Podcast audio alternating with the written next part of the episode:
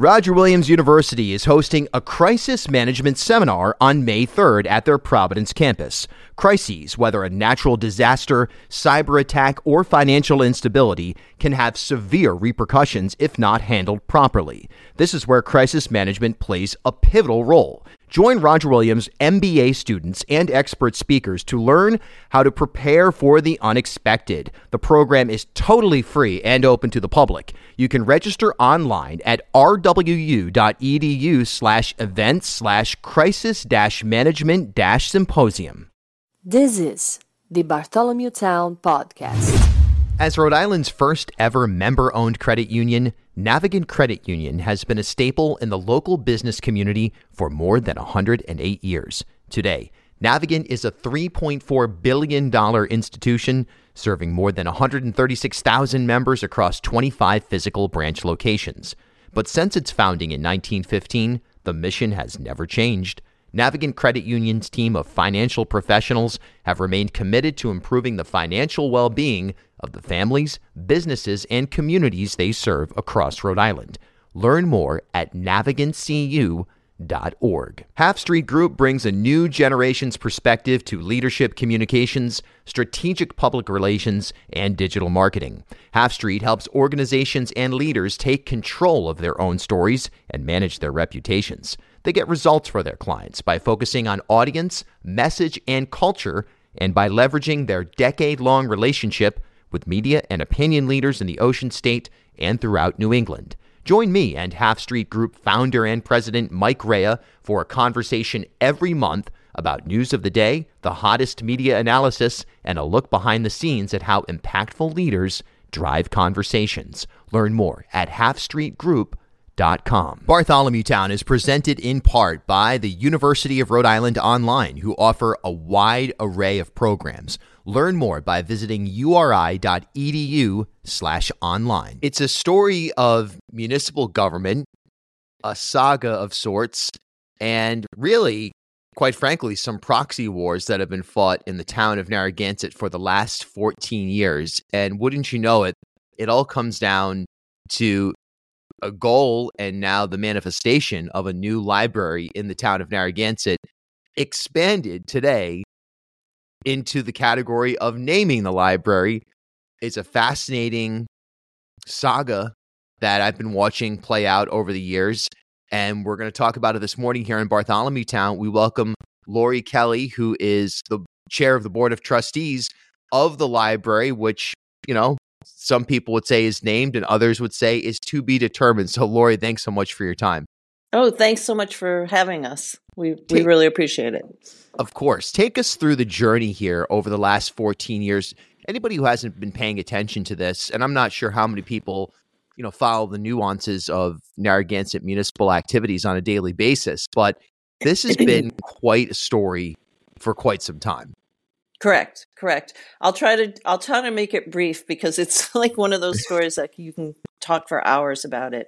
So, uh, I was on the library board, and in two thousand eight, patrons, meaning members of the public in Narragansett, approached the library and asked for, you know, more space because we have a lot of educational meetings, a lot of community meetings. Uh, the library is very popular because we can't charge like other municipal buildings. You know, if you wanted to rent a room, you had to rent it. The library is free. So we, in back, way back two thousand eight, we had a brief uh, encounter with an architectural firm which said, can we go up another floor? It was phenomenally expensive. Like to add three thousand square feet was over four million dollars. So then we started looking at, for in two thousand eight, we could probably get most of the way to a library at that point. Um, the state of Rhode Island has a program where they'll reimburse the town uh, up to fifty percent for renovation and building. Narragansett had never claimed that money. And so we looked at other, you know, sites in Narragansett where we could move to. We hit upon an empty supermarket in the pier just across the parking lot.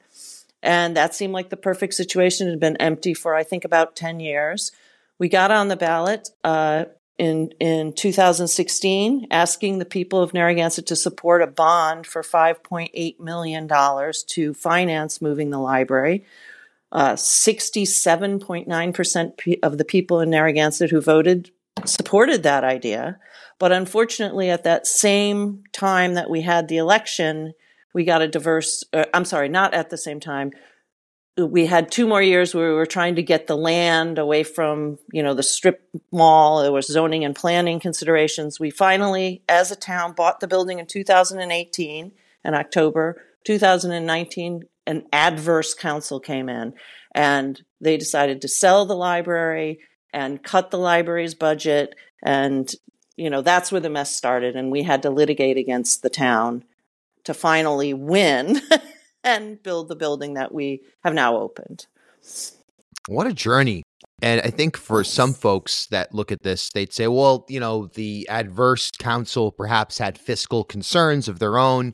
Perhaps, again, as I alluded to in the open, in fact, I'm fairly certain there was an element of proxy war going on, so to speak. Uh, people, you know, just sort of putting their, their, their, staking their claim, so to speak. But the reality is that a library is a precious municipal service that certainly, I think, ser- super serves so many different aspects of the town, um, particularly in Narragansett from the standpoint of the location where, you know, it's right in the, it's not in some obscure part of town. This is the heart and soul of Narragansett from a tourism standpoint, in some cases from just an economic development standpoint. So this library is essential, and it's wild to think that it took so much effort for this project to be executed. It it it really is, and we get questions all the time like, what was what was the reason? And it's very hard to see what the reason was, because, you know, I look at it like, if if I was an elected official and there was a referendum and the town voted fifty-four percent, you have a decision. You know, the town has supported it. Narragansett has a highly educated population. They knew what they were voting for. Um, you know, during the years of the adverse council, they kept saying, oh, they didn't know what they were voting for. They were they were being told one thing, but it wasn't really on the ballot. Um, you know, when we when we got it on the ballot the second time, it was the same amount of people, you know, different numbers of people, more people, I believe, voted, but uh, the same percentage voted to to have the library. And also, building a library is one issue, but, you know, what was their justification for, for destroying our budget? They cut it over fifty-four percent during that war, um, which is, you know, Rhode Island, rightly so, values public schools and, and public libraries, and, you know, has a lot of uh, laws regarding the support of them. So it's just really a sort of astonishing what happened in the fight. Libraries have definitely become part of a culture war conversation in this country that has gone off the rails. You know, there are some people who have decided that libraries, librarians, not unlike teachers or other folks in just the broad space of education, are contributing to, you know, they'll say that it's a, sp- it's a space for grooming and things like this. Did you ever get the sense that there was sort of the culture war aspect of, you know, let's l- let me just come out and say it. There's folks who say, well, at, you know, these uh, certain books should be banned and libraries have these books, so therefore the library is now, you know, anti-American or anti-youth or something like that. These are weird claims that I've heard um, we've seen play out in other spaces. Did you ever get the sense that that was going on? Um, you know, certainly, because in such a A uh, diverse population, you're always going to have comments about your books or your materials or your what you're doing. But during this particular fight, I would say no, it, it was not from that. It was, uh, and and again, if you follow Narragansett with coastal access issues and everything, it's it seems more like it's uh, us against them. I mean, there was a lot of uh, discussion by the council that why should we build a library for U R I students? Because, you know, libraries are free for everyone. They seem to un- misunderstand the concept. And, um, you know, we had uh, someone claiming that libraries shouldn't be having educational talks. They shouldn't be a community center. All of those things should be moved off library site to another town building, you know, a senior center or something. So, so it was more, it was more that which, which, I mean, I guess it could be some sort of a cultural war, but not what you're referencing that we've all been watching nationally about book banning, et cetera. It was mm-hmm. more about services and um, I don't know. We would always joke and say it's sort of like playing Sims, you know, with the town buildings or whatever. Right. Well, again, it's a really interesting case study in what really is the mezzanine level of government, the municipal level, whether it's councils or even school committees, where these have practical implications in people's lives. People want a library. They voted for it. The town deserves it. The town ought to be su- serving the wants of its population that voted for something, wh- whatever the case may be. It's anti-democratic not to. So the blockades were just mesmerizing to watch play out. Now we're on to the conversation of naming the library. It's Maury Luchens. Is that pronounced correctly? Maury Luchens. Maury Luchens. That's That was the name of the previous library, which is, for folks who aren't familiar, it's basically adjacent, or was adjacent to the the uh, police and fire station, um, across from, diagonally across from the surf shop and, and that part of town, uh, the same exact part of town we're talking about now, just a mere hundred yards away. But what's the naming controversy right now, if there is one?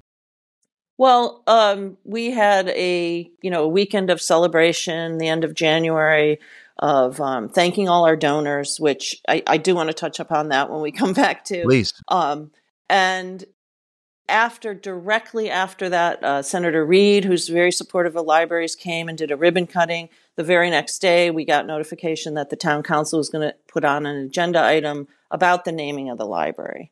Now, um, our li- our library was uh, Narragansett Library and was changed to honor a former uh, town manager, council member who was Maury Luchens, who very um, was involved in town, I don't know, twenty-five years or more in various capacities, was thought very highly of, died suddenly, and they named the library after him. So from two thousand seven or two thousand eight, we have been known as the Maury Luchens Memorial Library. Um, we are that as an institution. We're recognized by that with the state consortium. Uh, so in my mind, we do have a name. I think the town council is looking at it like, well, we now have a new building. The town council has the right to name that. So they have said, you know, to the board, come up with, you know, a recommendation as to what to name it. Honestly, we're so fatigued. We wish that it would just stay the Maury Luchens Library, um, you know, and, and sort of, you know, if somebody if somebody has an idea to change it or want to do that, um, you know, certainly there are reasons why people are considering other names, but we just don't want any more fights. I think is the is the if we could sidestep another controversy, that would be good. So I would, I would understand that. I think most people would. It just, again, it seems like why why open up that that Pandora's box of sorts when it comes to the name? Wow, what it, again? I encourage folks who want to take a deep dive on this. I think there is something, I don't, again, it's not, this isn't, you know, the Dred Scott decision, but there's certainly a, a case study here that is really important to take a look at. And um, the dysfunction that can occur at the municipal level that, again, has real implications for people. And also, by the way, libraries, again, I'm super pro-library in general. I don't know many people who aren't, but they obviously play a huge role, a vital role in city services. They also bring people joy, and they inspire curiosity, and they satisfy a craving in a digital age, although libraries have certainly become quite digital as they've met the needs of modern times. They're a resource for people to find that analog, just almost ancient way of finding out about stuff and satisfying their inner curiosity, and blockading that in any way is just, w- what are you doing? Well, well, we would certainly agree with that. And we would say, you know, uh, combating fake news, for instance, is Bingo. You need to know how to come in and do research and get reference materials and find real facts. So that's also something that's becoming more critical now. But if Couldn't I may, more. Could I speak a little bit about what it did cost the taxpayers? I- I'd love to hear that, and I'd love to hear about the donors, and I'm sure everybody would be very interested. Oh, okay. So um, the entire time we were pitching this project was because O L I S has this, on in Rhode Island, this amazing um, program to reimburse up to fifty percent. So um, we were speculating that we would get money from the state and we would get money from the donors, and the five point eight million was because in two thousand sixteen was between five point eight and six point five where we thought we could build this building out. Well, obviously things went up. The more you delay a project, the more things increase. We had the pandemic, we had steel prices going, you know, escalating phenomenally.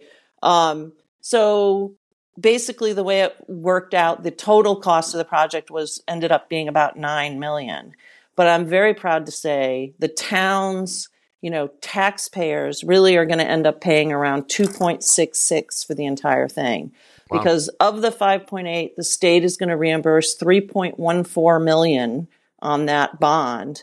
We had um, one point one in donations, you know, while this fight was starting up, and then another uh, eight hundred fifty thousand in donations. And these are people that live in the community. Some of them are only seasonal community people that gave us huge amounts of money.